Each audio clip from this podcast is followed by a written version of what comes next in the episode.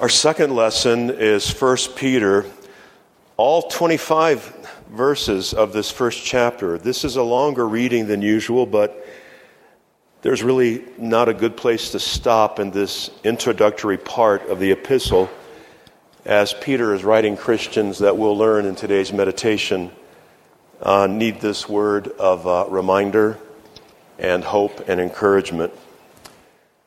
Peter, an apostle of Jesus Christ, to the exiles of the dispersion in Pontus, Galatia, Cappadocia, Asia, and Bithynia, who have been chosen and destined by God the Father and sanctified by the Spirit to be obedient to Jesus Christ and to be sprinkled with his blood. May grace and peace be yours in abundance. Blessed be the God and Father of our Lord Jesus Christ. By his great mercy, he has given us a new birth into a living hope through the resurrection of Jesus Christ from the dead and into an inheritance that is imperishable, undefiled, and unfading, kept in heaven for you, who are being protected by the power of God through faith for salvation, ready to be revealed in the last times. In this you rejoice, even if now for a little while you have to suffer various trials so that the genuineness of your faith, being more precious than gold, that though perishable is tested by fire, may be found to result in praise and glory and honor when Jesus Christ is revealed. Although you have not seen him, you love him. And even though you do not see him now, you believe in him and rejoice with an indescribable and glorious joy for you are receiving the outcome of your faith, the salvation of your souls. Concerning this salvation, the prophets who prophesied of the grace that was to be yours made careful search and inquiry, inquiring about the person or time that the Spirit of Christ within them indicated when it testified in advance to the sufferings destined for Christ and the subsequent glory it was revealed to them that they were serving not themselves, but you, in regard to the things that have now been announced to you through those who brought you good news by the Holy Spirit sent from heaven, things into which angels long to look. Therefore, prepare your minds for action, discipline yourselves, set all your hope on the grace that Jesus Christ will bring you when he is revealed. Like obedient children, do not be conformed to the desires that you formerly had in ignorance. Instead, as he who called you is holy, be holy yourselves in all your conduct. For it is written, You shall be holy, for I am holy. If you invoke as Father the one who judges all people impartially according to their deeds, then live in reverent fear during the time of your exile. You know that you were ransomed from the futile ways inherited from your ancestors, not with perishable things like silver or gold, but with the precious blood of Christ, like that of a lamb without blemish. He was destined before the foundation of the world, but was revealed at the end of the ages for your sake. Through him you have come to trust God, who raised him from the dead and gave him glory, so that your faith and hope are set on God now that you have purified your souls by your obedience to the truth, so that you have genuine mutual love, love one another deeply from the heart. You've been born anew, not of perishable, but of imperishable seed, through the living and enduring Word of God. For all flesh is like grass, and all its glory like the flower of grass. The grass withers, and the flower falls but the word of the Lord endures forever. That word is the good news that was announced to you. This is the word of the Lord. Thanks be to God. Amen. This letter, this epistle of Peter, was written to a very particular group of Christians at a very particular time in their life and witness. Uh, Peter wrote this letter during the horrific hatred and persecution of Christians that took place under the Roman Emperor Nero. He wrote to encourage his brothers and sisters in Christ, primarily scattered in northern Asia Minor, who were undergoing severe persecution, uh, being arrested, separating parents from children, children from parents, uh, Christians being placed behind bars and tortured, Christians being executed by the thousands. Long before cowards in our more recent history here in these United States, cowards in white robes calling themselves the KKK set crosses on fire to intimidate people. Uh, Nero had Christians crucified, and often while they were still alive, he had them set on fire burning around the city to demonstrate uh, Rome's power and Rome's hatred for people who live in the power of the gospel and the love of Jesus. Uh, these Christians were singular not just because of this severe hatred, but because of who they had been. Uh, most of the first believers were people who had been long awaiting the Savior promised to the house and lineage of David. Uh, people who gathered in synagogue and went to temple worship and knew the promise of Messiah, the anointed one, awaiting the Savior. Most of the first Christians were Jewish converts, but then the gospel spread to the Gentiles. These Christians to whom Peter is writing, most of them had once comfortably uh, worshiped the pantheon of Roman gods. And it would have been really easy for them to simply abandon their newfound Christian faith and simply say, Hail Caesar. I mean, that was an offer made to many Christians. Just renounce Christ and say, say Hail Caesar will set you free. Would have been easy to go back to their old ways. They could have avoided all the exile, the hardship, the arrests, the torture, the imprisonment, the crucifixion, the burning. But they did not. These are your spiritual ancestors. These are the heroes and heroines of your ancestry in Christ. These are your people. They were obedient, especially in these horrific, difficult times. And so, as we begin this second meditation on obedience, we need to remember a very important lesson. Obedience, following Jesus when life is good and things are joyful and the sun is shining, is one thing. Obedience in difficult times is another. And if we are only obedient to the mind of Christ when things are rather easy, and then abandon the faith or turn away from God when things are difficult and disappointing, is it really obedience at all? And this is very important. This is so essential to understanding the call to discipleship and obedience. Before, before Peter speaks to and starts describing our obedience as Christian people, he reminds us of what was done for us prior to our knowing God, loving God, or even having an idea of serving God.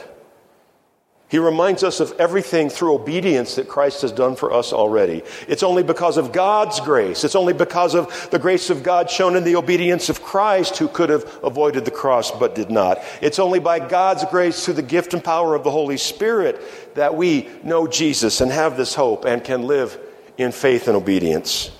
By God's mercy, you've been born anew. By God's mercy, you received an inheritance that can't be taken away. This is not a reward, it is a gift. By God's mercy, you're guarded by His power.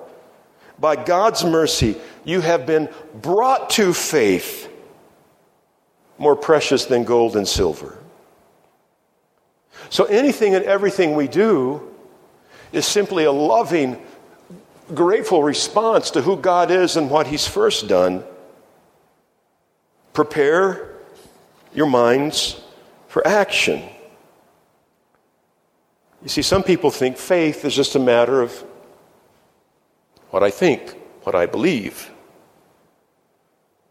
But faith is not dormant, and it's not a matter of opinion. What we hold in our heads to be true results in how we live and what we do in action. Peter does not say, prepare your minds for great thoughts and profound theological reflection. Prepare your mind for action. We see this in one of the most familiar passages of scripture, John 3:16. For God so loved the world that he gave his only begotten son. Love was on God's mind. And giving his son, his boy, to die on a cross was the action. So you see, we begin with God's grace. And only then can we move into our faithful response. Discipline yourselves, says Peter. In other words, don't wait for someone else to correct you. Be self disciplined. Because if you only do what's right when someone forces you or is watching you, then you're apt to do wrong when you're alone and no one else is around. True Christian discipline is not behavior based on fear or the presence of others but knowing in the mind what is right, what is good, what is necessary, and what is pleasing to God, and then doing it. Even if it costs you, like it cost those Gentile Christians. We set our hope on grace. We don't set our hope on reward. Reward would be, well, I'll be obedient and, you know, I'll try to do enough good things that outweigh the bad things so that when I stand before the Almighty and, you know, all the good's put on one side of the scale and the evil on the other, you know, with a little luck, maybe the scales will tip to the, the good side and maybe I'll get to go to heaven. That's, that's not the gospel. This is not a prize. This is not a reward. Grace is different. We start with God's grace who holds nothing back We talk about offerings. He gives us his very best. Jesus gives us his all. You see, our self discipline is based on God's goodness, not our own. Last week, I was visiting with a member of the congregation who wasn't concerned about the length of my hair, but about the signs of the times, saying that he thinks the world's coming to an end. Not going to last long. It could be before Christmas, Pastor Bruce.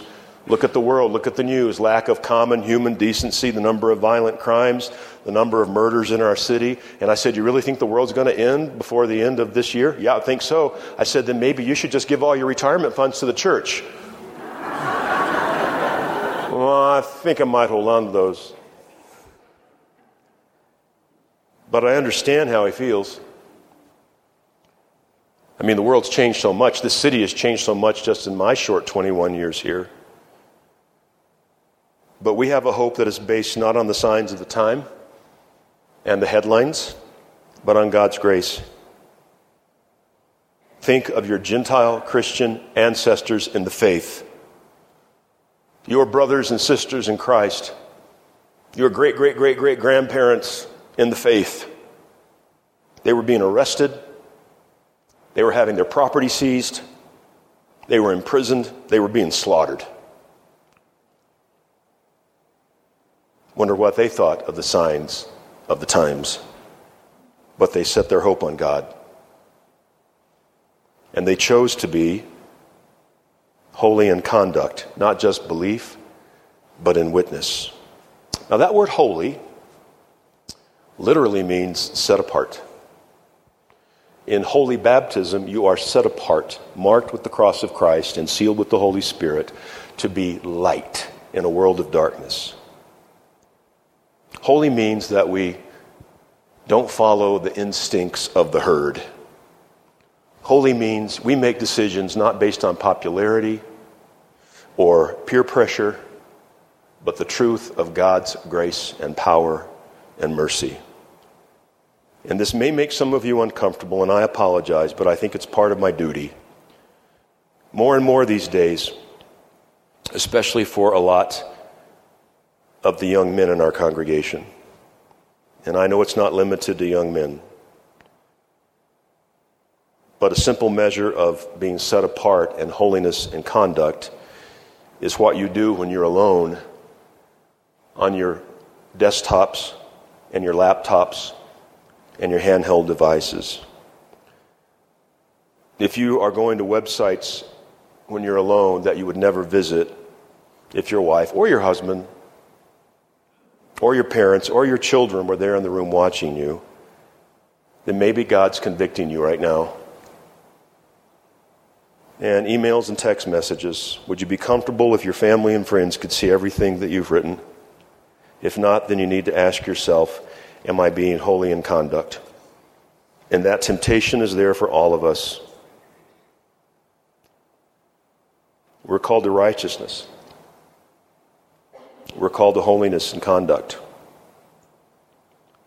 And we are called to love one another deeply. Now, I preached a sermon series not too long ago on love. And you'll remember, if you were in worship, that this is no sentimental, sugar coated love. It's not just a love that, you know, is willing to tolerate other people or, you know, be polite, but we are to agape one another deeply. That agape love is what we see in Jesus on the cross. It's a love that is so courageous and so patient and so gracious. It's a love, no pun intended, that hangs in there even in tough times.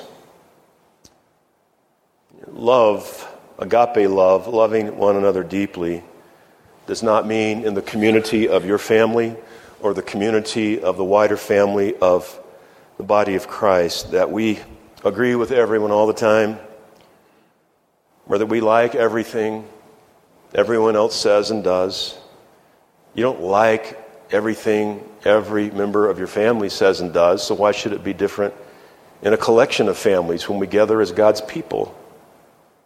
But we are called to love one another deeply, uh, to um, bear one another's burdens, and suffer together in times of affliction. God doesn't like a lot of what I've said and done through the years. But the amazing thing is, I know He loves a sinner like me. And I have a feeling I'm in good company. I don't know that God likes everything you've done and said, especially when you thought you were doing it in secret. But I know He loves you. Oh, how He loves you. And so we'll continue this meditation on obedience next Saturday and Sunday. Uh, but for now, remembering those Gentile Christians who stood firm in faith, even to death, I ask you to pray with me. Lord God, we confess to you all the ways in which we've not been obedient to your word. We confess what you know about us already. For with you, nothing about our lives is hidden. You're well acquainted with us, even those things we try so hard to keep secret. You know us, and yet you love us. And you love us so deeply that you bled and died for us. You went the way of a lonely and agonizing cross for us. So, by the power of your death and resurrection, by the gift of your Holy Spirit, create clean hearts within us, renew a right spirit among us. We deserve to be cast away from your presence, and yet you welcome us home like prodigal sons and daughters, one and all. Help us to want and to hunger and to seek those things that you desire for us. Lord, we want to do better. We want to do what is good and holy in your sight. So help us. Only you can help us to become everything we're destined to be and everything that you want us to be as your precious sons and daughters. In all this we ask in the strong name of Jesus, your Son, the Savior. Amen.